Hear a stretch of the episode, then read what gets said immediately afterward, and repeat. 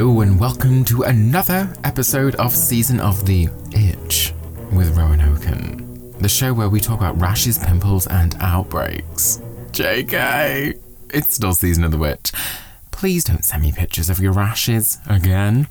Do you know what? So many podcasts these days have got really jazzy intros. I don't have a jazzy intro. I want a jazzy intro. Jazzy intros aside, this week's episode we're going to be diving into the spring equinox. Quite excited about being able to talk about this. Ostara and the goddess's namesake, whilst thinking about what we can do as pagan practitioners at this time of year.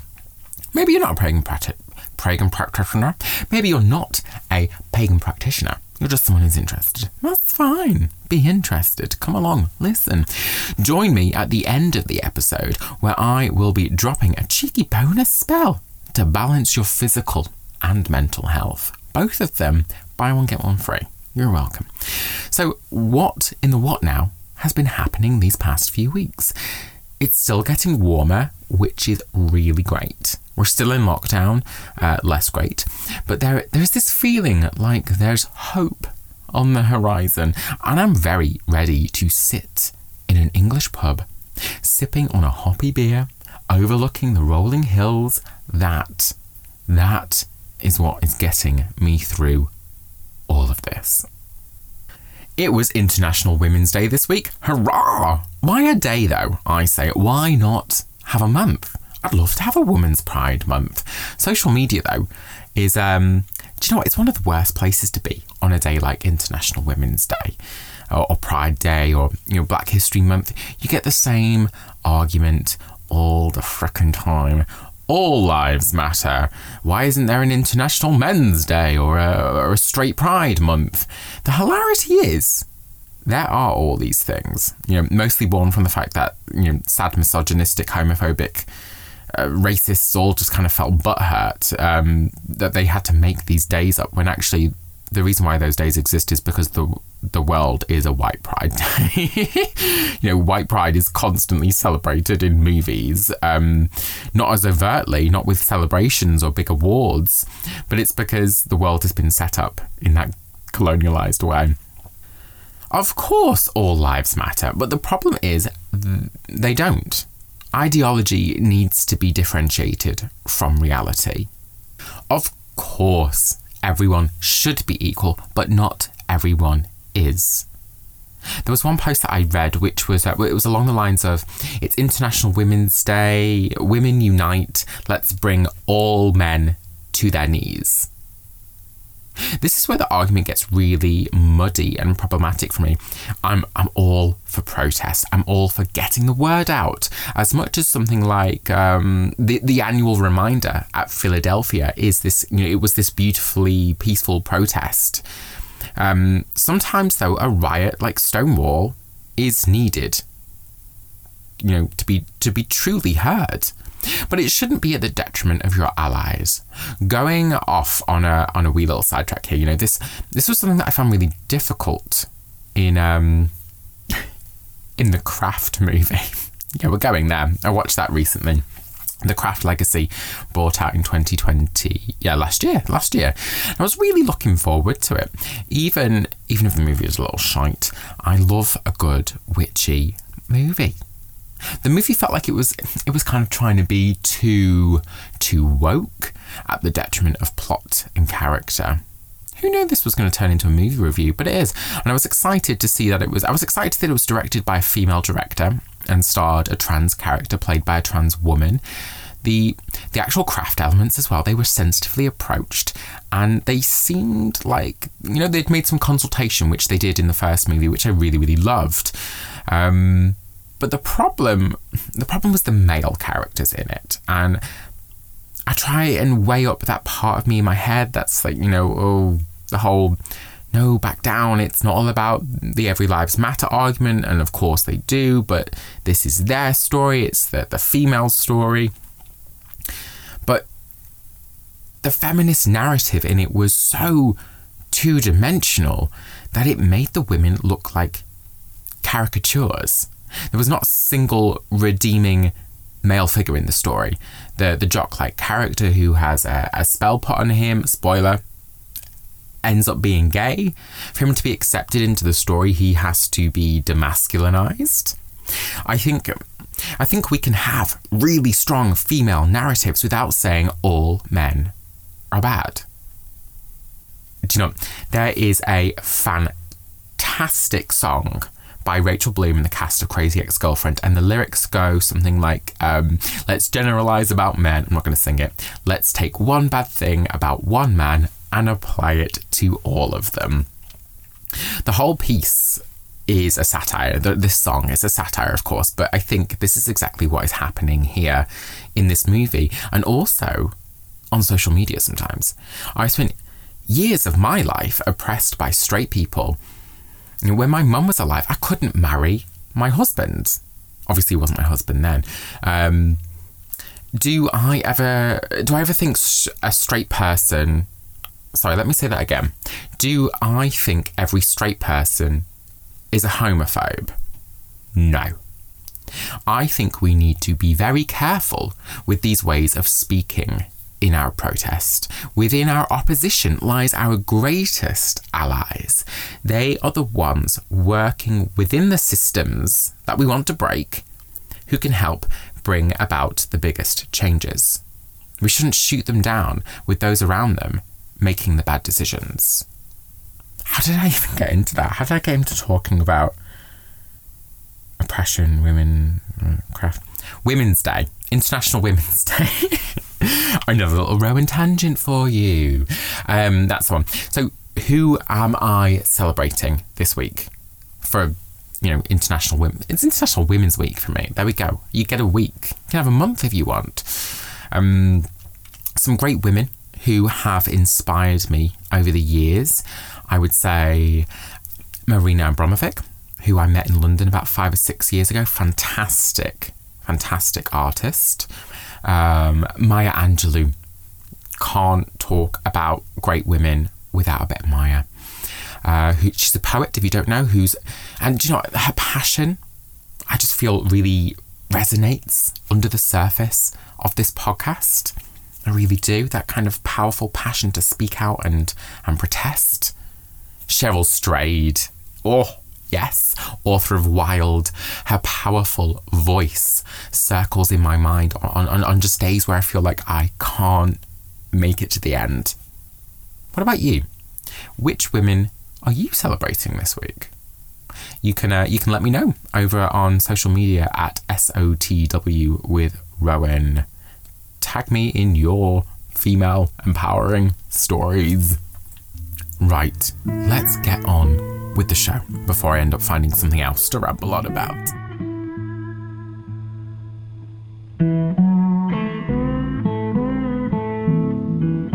Sabbity Doodah, A. It's another Sabbat episode. Let's talk Ostara. I'm very ready to get into this one because I have a lot of thoughts I have a lot of thoughts. Well done, me. Well done. I've got some thoughts. I'm not saying they're complete thoughts or even cohesive, but I've got some thoughts on it. We are coming up to the spring equinox next week on Saturday the 20th at 9:37 GMT. Not GNT, GMT, Greenwich Mean Time. The equinox is a time when we have equal day and equal night. I kind of find this weirdly mind boggling. The idea that there is uh, equal day and night in both the northern and southern hemispheres. Just don't do that to me, Earth. It's if that's not magic, then I, I honestly don't know what is. I really don't. I love the fact that there are so many monuments around the world specifically built just to mark the equinox. I think that's fantastic, don't you? It's so so intriguing that since the dawn of intelligent thinking, we have wanted to mark out some of this understanding, this passing of time, the, the, the sifting out of our corporeal existence with something that feels intangible. You know, this the idea of passing of time. We're trying to we want to make something to, to, to, to make it tangible, and it gives a way to record something so fleeting and passing and unsure. And I love the idea that at some point someone noticed that the sun hit just right at a certain time and capitalized on all that. I think it's amazing that there are these Mayan and Egyptian monuments that capture the sun at the right time to light up pyramids. Again, I just I feel like that's true magic. It's harnessing the power of the sun. These things all probably acted as signifiers to people. Now is the time to to plant or this is the time that winter was on its way. I love it. Really love it. One of the first things that I think of when I think equinox as well is, um, well, any of the sun festivals is Stonehenge in the UK, in, in England. For those of you who uh, who don't know what Stonehenge is, it's this uh, it's this Neolithic monument built in in around 3000 BC in Wiltshire, England, in the south, and it was believed that it was um, it made a full circle with an altar in the middle and all that jazz. Uh, and do you know what? People aren't hugely sure what it was used for exactly. Perhaps to to track the sun or, or the moon, a place to worship. What's nice is that in modern day times, it has become this place to observe the equinoxes and solstices in modern day, uh, modern day England. Have I been? Uh, glad you asked. I've I, have i have driven past it on the way to Bristol, which is which is less exciting than it sounds. But you you can't actually go and visit it all year round because of how protected it is. I think, and I think they only really open it uh, for the solstices and equinoxes, which which makes it even more badass. I think you know, but from the roadside, it, it, it does just look like a bunch of rocks. But I've seen it. Tick. for for me personally, the the biggest workings that I like to do at this time of year is to reflect on balance. In my autumnal equinox episode, I go into a very detailed spell do you know what? Just reflecting on that, I don't think I I did a Mabon episode. Maybe I don't know. Did I? You tell me. Help. Um, but I, I, there's a spell in there on um, from the Llewellyn Sabbat book, and do you know what? I think it may have even been my first episode. How exciting!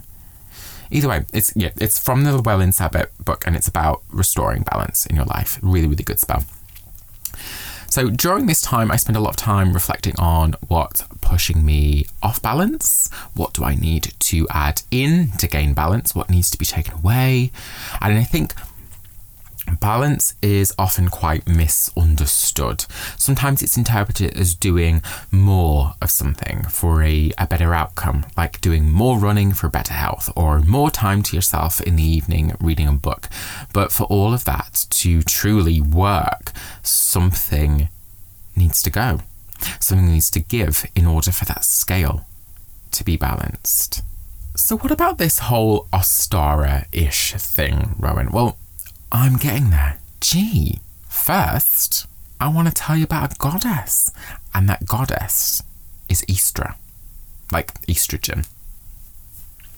She's what Bridget is to Imbolc, or what cheese is to bread. Whilst we're on the topic of cheese, honestly, all right, it wasn't me who brought it up this time. Blame Istra. I, I'm getting a real cheesy following over on Instagram. You witches are well into the cheese. I'm not even joking. I am ready to start my own cheese coven. I want to meet up maybe once or twice a month just to chat witchy shit and eat cheese. That's what I want to do. Cheyenne over from uh, Ouija Boards Midnight Marks, another great podcast recommendation by the way, was joining me the other day on Instagram to kind of like just point it out. Basically, she's she's already taken in the in the kind of cheese coven. She's already taken the role of the high cheestess, and I am down for being the high priest. Do you see what I did there? Priest, priest. That's pretty good. So if you are up for uh, braying yourself, that's not like peeing yourself. That's like being yourself uh, and owning your own. Uh, your Cheese Witch status with me over on Instagram Live, hit me up on social media at SOTW with Rowan. It will be um be great. I got it. Great. Like, like cheese. Okay, there's the two in cheese related puns, but um because I'm a dad, I'm allowed to make those puns. You're welcome. Back to goddesses. So we have um Istra, and here's the tea. Here's the tea. You were wondering, weren't you? Where's the tea, Rowan? This is Season of the Witch, I need a cup of tea. We don't really know a great deal about her. In fact, we know next to nothing about her. She's like the girl that someone, you know, she's in all your classes that you never speak to, and suddenly she's a movie star. Hooray! That's Istra. That's her. So this dude called Bede the Venerable what a name, uh, was around in the 8th century and he wrote a ton of texts, mostly focusing on the theology of different Christian celebrations like Easter and Lent. And do you know what? Before we go any further, Bede, what happened to that name? How did that just casually die out of existence? You know full well though, if he if he was in secondary school in the UK, in your high school, you know, called Bede nowadays in the 21st century, you're going to be called anal bead. Let's face it. That's what you can. That's why. That's why the name died out, isn't it? So, anal beads aside, maybe wash them first. His writings are, one of the first times we see the mention of Easter, stating that pagan Anglo Saxons had a celebration in honour of this deity during the month of April. Where are the receipts, though, Bede? Where are the receipts? He was also mega obsessed with the idea of being able to calculate when the Christian celebration of Easter would be, which also I find super confusing to think why that would be so confusing. You know, if some dude rose from the dead on a Thursday, why is that shit up for debate? And more importantly, why are you using the moon to calculate it? Bede, you are witchy. You are witchy as funk calling you out now, Bede. You're a witch. You're a pagan. You're a pagan and you didn't know it. Actually, I tried looking up why does Easter move each year? Oh, that was my Google search. Um, and the answer you get is is the literal one because it's based on the lunar dates and other non-Gregorian calendars. But still, I don't think that truly answers the question. Why is it changing so? Help me out. This always made me think, ha, that must be one of those situations you know, like like Brigid being sanctified and then setting a Christian festival on the date of Imbolc. But I'm not 100% sure on this one. I kind of think there is a bit of a, a sandwich going on, and I'll come back to it. I'll come back to that sandwich. So before Bede wrote about Easter, there's very little, little to well, there's no record basically. There is no record of her at all. There is there is some speculation that he may have just made her up. To what gain? Haven't got a clue. Remember, he's super Christian. Super Christian. For a long while, it was kind of believed that Bede had just kind of totes made up a deity until they found these votive inscriptions of the Matrinae Austrianae in the late 50s. Yes, that is exactly how you pronounce it. It's not. I didn't even bother rechecking my pronunciation. I did so bad in Latin and Greek at college. Awful. So the Matrinae, Matrinae, the Matrone, matronare are a group of females that um, often depicted with you know weaving baskets and other springy items. And we from this from this apparently we start getting a connection with Easter. And I'm not seeing it or getting it but okay. I'm just here with the facts today my pagan friends just facts. As you may be able to tell, we were left with some very sketchy details that truly fresh out, fresh out? Flesh out who this goddess is or whether she was actually even worshipped. Now, was she even worshipped? Um, now, just because it wasn't documented doesn't mean it didn't happen. Maybe she didn't have this big folkloric tradition and history that preceded her. So, so after Bede does a number on possibly creating a folkloric legend, several hundreds of years later, Jacob Grimm, a folklorist in the 19th century, actively aims to back this up and support it. He tries to link up some of the pagan celebrations in Germanic folklore and suggests a, a, a, dynamic, a dynamic, a dynamic goddess. There we go, Germanic goddess um, of the name Ostara. And there's no evidence really outside of Grimm that even suggests Ostara existed. There are definitely deities worshipped around the spring equinox, like Freya and Osiris, uh, going with that theme of rebirth, blah, blah, blah.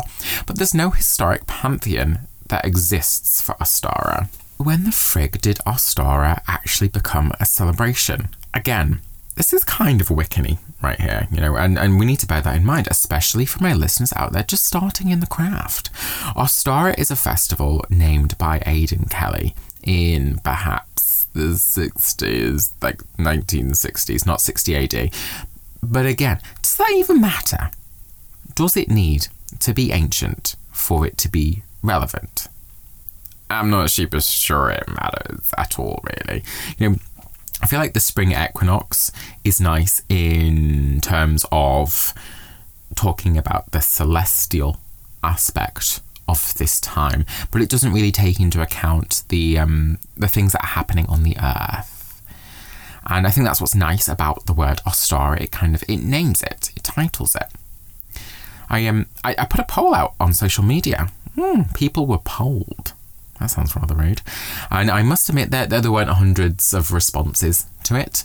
I get it though. I get it. I think in the craft community, it can be it can be really difficult sometimes to stand up and well, um, you know, not not justify why you believe something, but more allow yourself to consider why it is you believe it in the first place.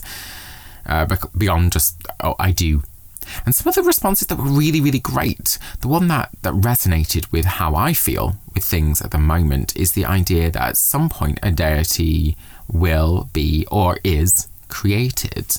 I think that's really important to remember. Now, now don't get me wrong. Does that mean the deity was thought up of absolute thin air? No. The spiritual energy that surrounds that particular nuanced element of the world was was at some point given a name. Just like Bridget, the energy of birth and life, or Poseidon, a god who rules the seas. These energies and these forces are at some point given names. They're personified. And I think that's kind of neat, you know? I, I actually ended up having this conversation over on Instagram, and a really interesting point was made that naming things give it power. And it's so, so true. They they, they point out in folklore the power behind the name. You know, look at um, Rumpelstiltskin uh, and Adam Eve. That was one that was mentioned. You know, he goes around naming things in the Garden of Eden. There's even, you know, this myth behind witches' names, which must be kept secret only to the witch. Names have so much power, they really do. I remember as a mainstream class teacher, I would have these activities where I would, you know, for half an hour mm, try and learn all of the children's names. And I, I bear in mind, you know, when I was working as a classroom teacher, I had class sizes of, you know, 33, you know, once 35. But knowing those names, they gave me power. I could single them out if they were making the wrong choice, or single them out if I was impressed with something I saw. Naming gives you a level of understanding over something or someone, and in some cases, it gives you power too. So at this point, you're probably still desperate to know who is she though? Like I said, sort of no one really knows at all, which is the little pants, isn't it? But there is there is a bit of a myth that surrounds her related to the hare. I use the word myth quite loosely in this story. Istra comes along on um, on this super cold, snowy day, and she finds a bird looking all shriveled up, a wee bit dead, but it wasn't dead. Well, I don't think it was dead. Uh, either way, being a benevolent goddess, she turns this bird into a hare in order to save its life, which I'm not 100% sure on the connection of why it needed to be a hare and not as something else, or even why she didn't just heal it. I guess that's not a thing, is it? Could you imagine though if that is how medicine worked? In order to heal some aspect of your body, it needed to be like changed into something else. I'm sorry, sir, but your arm, yes, it's going to have to be transformed into an elephant's trunk. So apparently, Istra wasn't the best at this little trick, and the hare just carried on laying eggs like a bird, which I love even more. I get this real childlike picture of Istra just like kind of going around dicking about with magic, but not really knowing what she's doing. She's like, you know, healing a horse's neck and turning it into a giraffe and just generally causing funkery all around. That's not like the, the, the folklore. That's just what I picture. That's just what I imagine. This story was first published in The Bird's Gift by Eric A. Kimmel and didn't appear connected to Istra until Sarah Ban Breathnach published it. Uh, I've I've even read other tales elsewhere about the whole hare and the egg situation that the hare wanted to give her a gift and gave her the last thing that was um, was in his pantry, an egg. So to reward it, the hare she well, I don't know what she did. Probably turned him into a lion or some shit. I don't know. I can't remember that. So um, so there we have it. our dubious goddess Istra. Kind of like her. What about this springtime deities? In, uh, in Greece, you have Dionysus, and of course Persephone. I, I kind of put Dionysus in the um, the Beltane category personally, but mostly because I think of the um, well, that's Roman Bacchanalia, Bacchus. But um, you know, I'm not a historian, just a gay talking about witchy things. There's uh, there's Clytie, Cybele, uh, Aphrodite, uh, Eos. Uh, getting, they're all getting in on the springtime action. Outside of the Greek pantheon, you have Freya, Cernunnos, again more kind of Beltane in my opinion, Dagda, and even Mabon. He's you know he's like getting on it and on it as well. You know, it's not it's it's not named after him, but he likes a bit of springtime. The thing that connects all of these deities together um, this time of year is you know re- reawakening, fertility, light, warmth. I get that the earth is warming up again. The bees are starting to buzz around. Uh, new life is abound. The world has been reborn again. What about magical workings? What am I supposed to be doing around this time?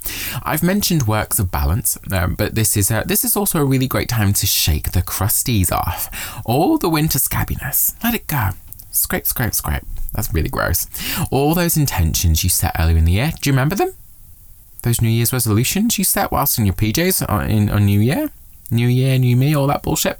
Yeah, we've actually got to start doing it now. Crap. I know. So spring into action. See what I did there? A little pun.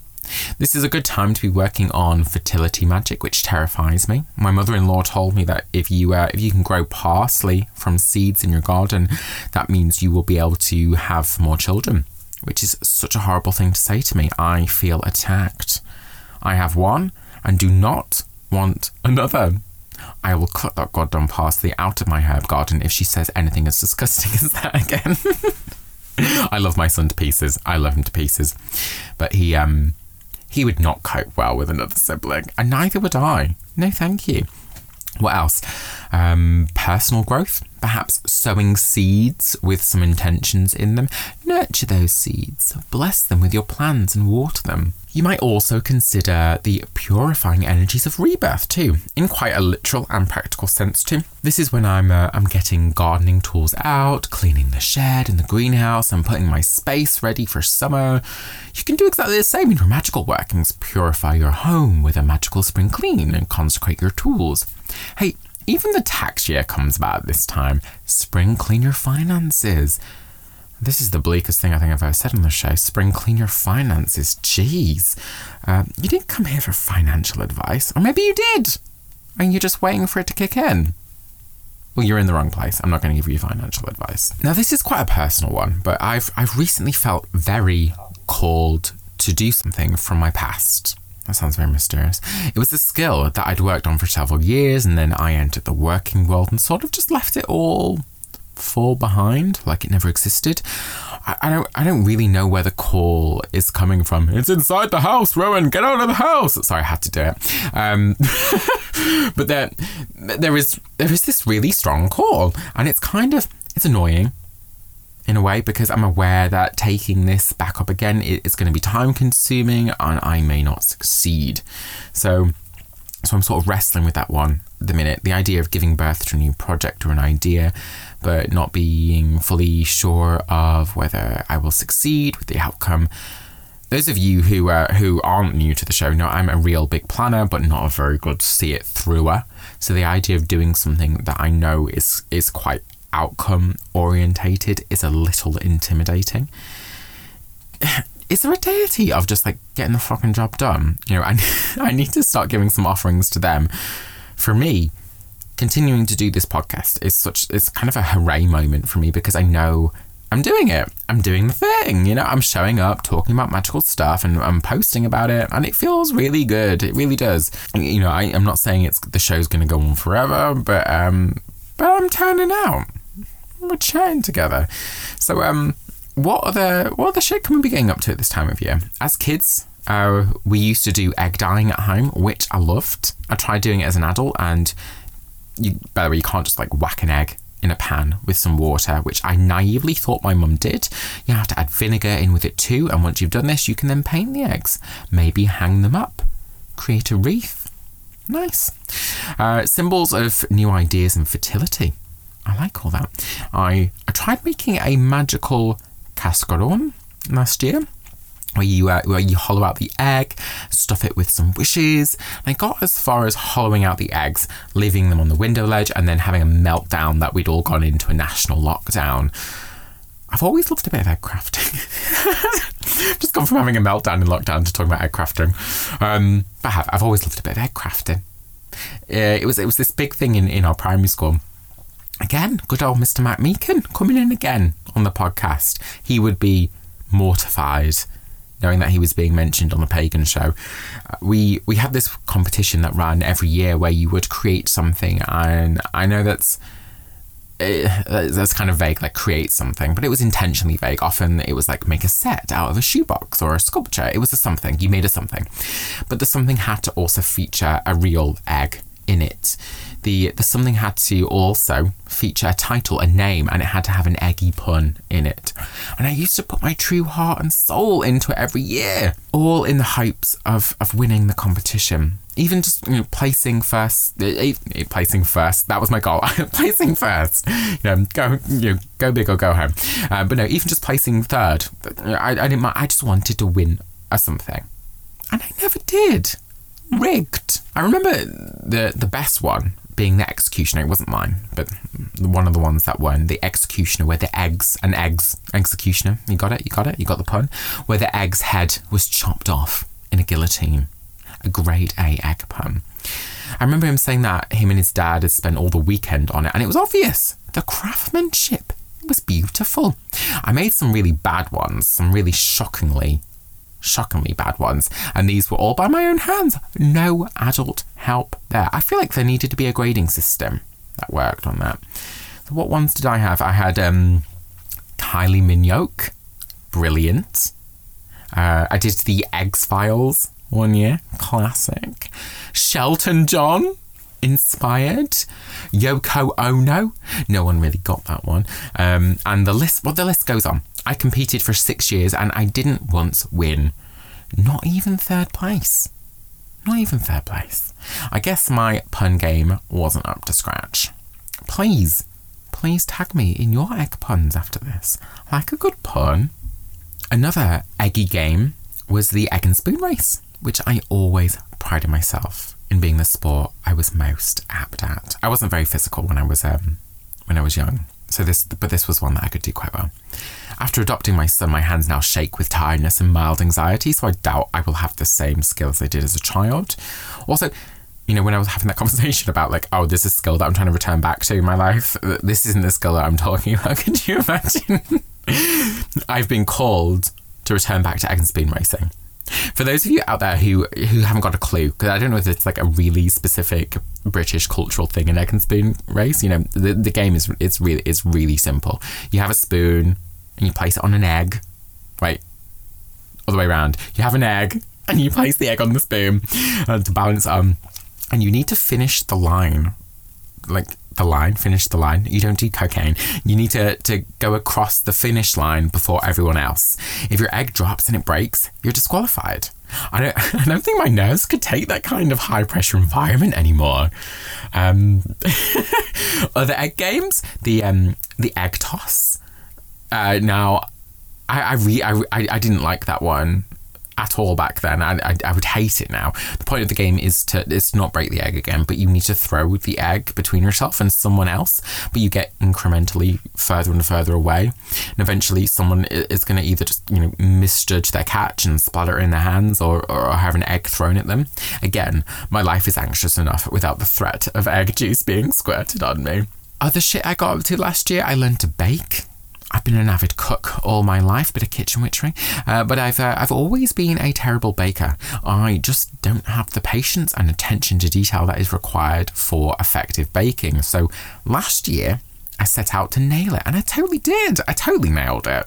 So good too. I won't even I won't even downplay it. My cake was amazing. I'll try and find a picture on Insta and repost it at some point because that was delish. What's next? eggs, I guess, more eggs. Eggs, eggs. Give me all the eggs. Give me all the chocolate eggs. Just when you think the onslaught of festive chocolate was over, think again. I remember asking in an assembly as a kid, you know, this is how hardcore I was even as a kid. I put my hand up, you know, right in the middle of the assembly of all the kids, um, during the story about the resurrection of Jesus in the middle of the assembly hall. I'm about eight years old, and I asked the question, at what point though do they have the chocolate eggs? But I was, you know, I was genuinely ready to hear a passage in the Bible where they sat down munching on some Cadbury's. And it didn't happen. Cadbury's, by the way, for the non-English listeners, it's a, it's a brand of chocolate. Although I think Cadbury's has started like getting around the world now. Well done, Cadbury's. And I felt duped. I felt duped that it didn't happen. Rumour has it, and I love a good rumour, that eggs came from the Germanic settlers in Pennsylvania. They brought over their Easterish, uh, Ostara-ish hunts for actual eggs. And this soon turned into eggs with hidden things in them, and then bam, confectionery companies, comp- companies, confectionery companies, they all just start finding a way to sell something, don't they? I'm not mad though. I'm not mad. I will buy those eggs and I'll eat them. I will eat them hard. I think you could probably do something really nice with them, couldn't you? Um, you know, like you could you could make your own Easter eggs where you put uh, wishes inside them, gift them to someone. I like that. That's nice.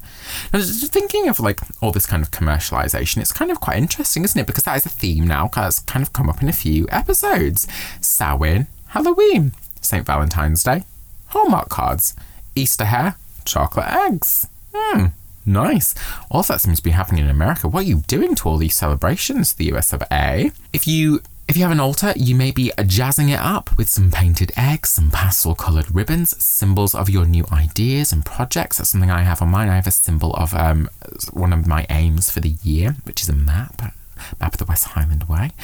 Uh, maybe, maybe give it a dust while you're at it. I'm not here to judge. I have a dusty old wand too.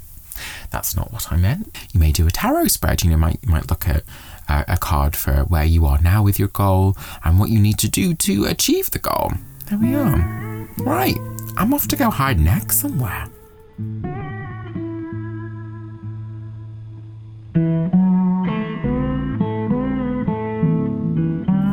And there we have it a chocolatey scented dip into Ostara. I hope it was everything that you wanted, uh, and if it wasn't, don't worry. I've kept your receipt. You can return it, unlike beads. Where are the receipts, Bede? Where are the receipts? now, before we close the show, I have a review, which I'm all here for. And the review says, I like this. Hope you won't take this the wrong way, but. Which is always a worry when someone starts something like that. But no, I like this. Rowan's voice and manner reminds me of the great Tim Curry, one of my all time favourite actors. I was hooked instantly. Thank you, and please give us more. Ah, I love that. I take zero offence to someone thinking that I sound like Tim Curry. Thank you so much, Boodoo243. How do you do I? See, you've met my faithful podcast man. well, if you are looking to continue the conversation, you can do that over at SOTW with Rowan over on Instagram and Facebook, or you can send me an email over on Season of the Witch podcast at gmail.com. You've been listening to Season of the Witch with Rowan Oken. Until next time, don't forget to stay witchy, bitchy, sassy, and classy.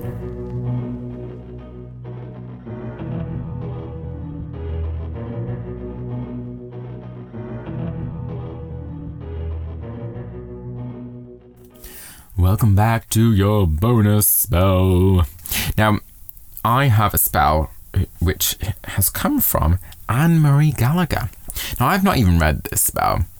Sorry about it, but I've just I've, I've opened it from a different book because I, I kind of I rely on the same books over and over again. But the, I was interested. I was interested. I was fascinated because um, in here when they talk about the different uh, the different sabbats, and they have kind of seasonal spells in here, they they don't call it Ostara. They um, they have it named after the goddess, which I thought was interesting. This is a doorpost spell to balance your physical and mental health, which I quite like. So, the purpose of this spell is to aid balance in all areas of your life. I like that. A fix all, treat all. Nice. Um, background of the spell. Alongside the fertility aspects of Easter, the astronomical event of the spring equinox is also celebrated. At this point, when daylight and darkness are of equal length, which we learned about in the show, we're about to spill over into the light side of the year, when light will prevail. Yay for light. This makes it, it doesn't say yay for light, by the way, this makes it an especially for, fortuitous time to ensure a positive balance around and within us. Easter is therefore a good time to look to health and consider whether our current lifestyles are supportive of mental and physical balance. Oh, nice. That's a pretty good run up, isn't it? So, things that you're going to need get a pen, start noting some things down. This is what you're going to need a charcoal disc in a fireproof dish. Very important fireproof dish. Fireproof dish can be like, it can be a pan. I've done that before. Wash that pan afterwards though gosh, what was I cooking? I was cooking some eggs the next day after having a little charcoal dish burning in um, in our pan, and it it tasted like charcoal. So bear that in mind. Matches or a lighter. Incense blended from equal parts of frankincense and myrrh. Oh, nice. Am I going to have to measure this out? One black pillar candle.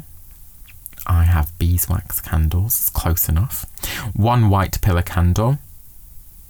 I've got that actually. Two teaspoons of almond oil in a saucer. I don't have almond oil. I have almonds and almond flour. Maybe I could make them. I have almond milk as well. don't think I can use this. We'll find out. Uh, one egg cup of salt in a dish. I can do that. I can do that one. Timing. Cast this spell at Easter. See pages 20, cast this spell at Easter, so I'm guessing like the spring equinox, on the day of the spring equinox. As part of Easter celebrations and in a properly cast circle, work as follows light the charcoal, add the incense. Nice, easy instructions, I like it.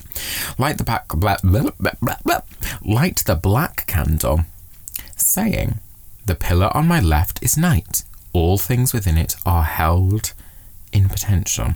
Oh, I can see why it probably needs to be a pillar candle now because it kind of burns for a little bit longer. Those beeswax candles just burn the frick down. But I reckon you could use like a little tea light. I don't think you have to use a pillar candle. We'll find out. We'll find out. Let's see. Like the white candle. I'm guessing this is the light, light the daylight candle.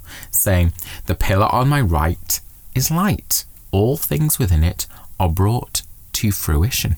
Nice. Anoint your feet, knees, breast, mouth, and forehead with oil. Now that's very presumptuous. Would I call my chest my breast? Anne Marie Gallagher, I'm not feeling you now a little bit, using the word breast in there, presuming my gender. Right. Right, I'm cross with her now.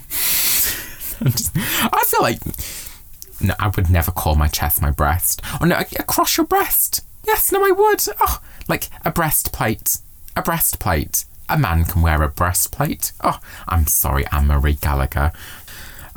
You're going to say something as you're, as you're anointing all these pe- places your, your feet, your knees, your breast, or your chest, your mouth, your forehead with, with that almond oil. And what you're going to say is, I make myself sacred to enter a sacred space.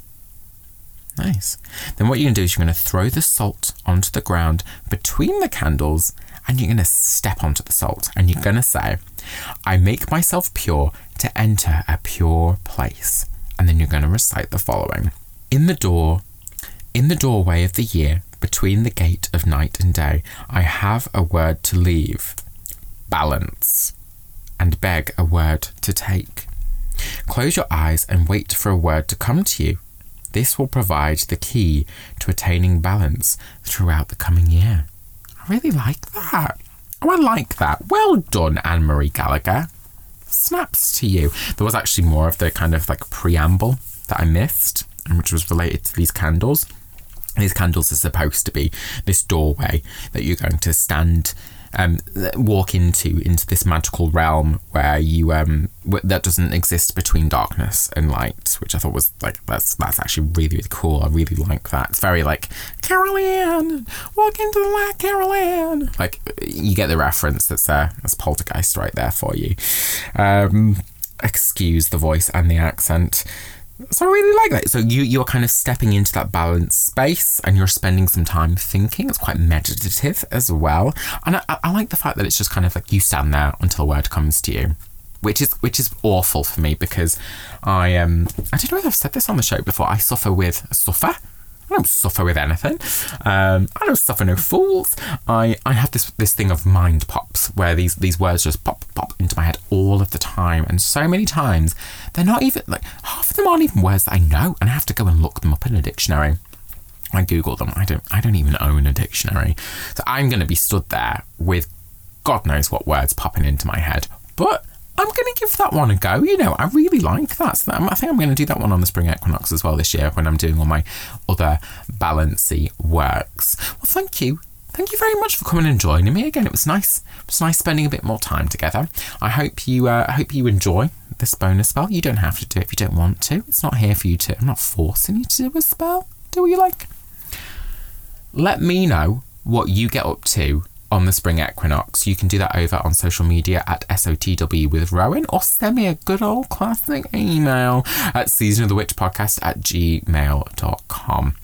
And until then, don't forget to stay witchy, bitchy, sassy, and classy. And I'll see you later.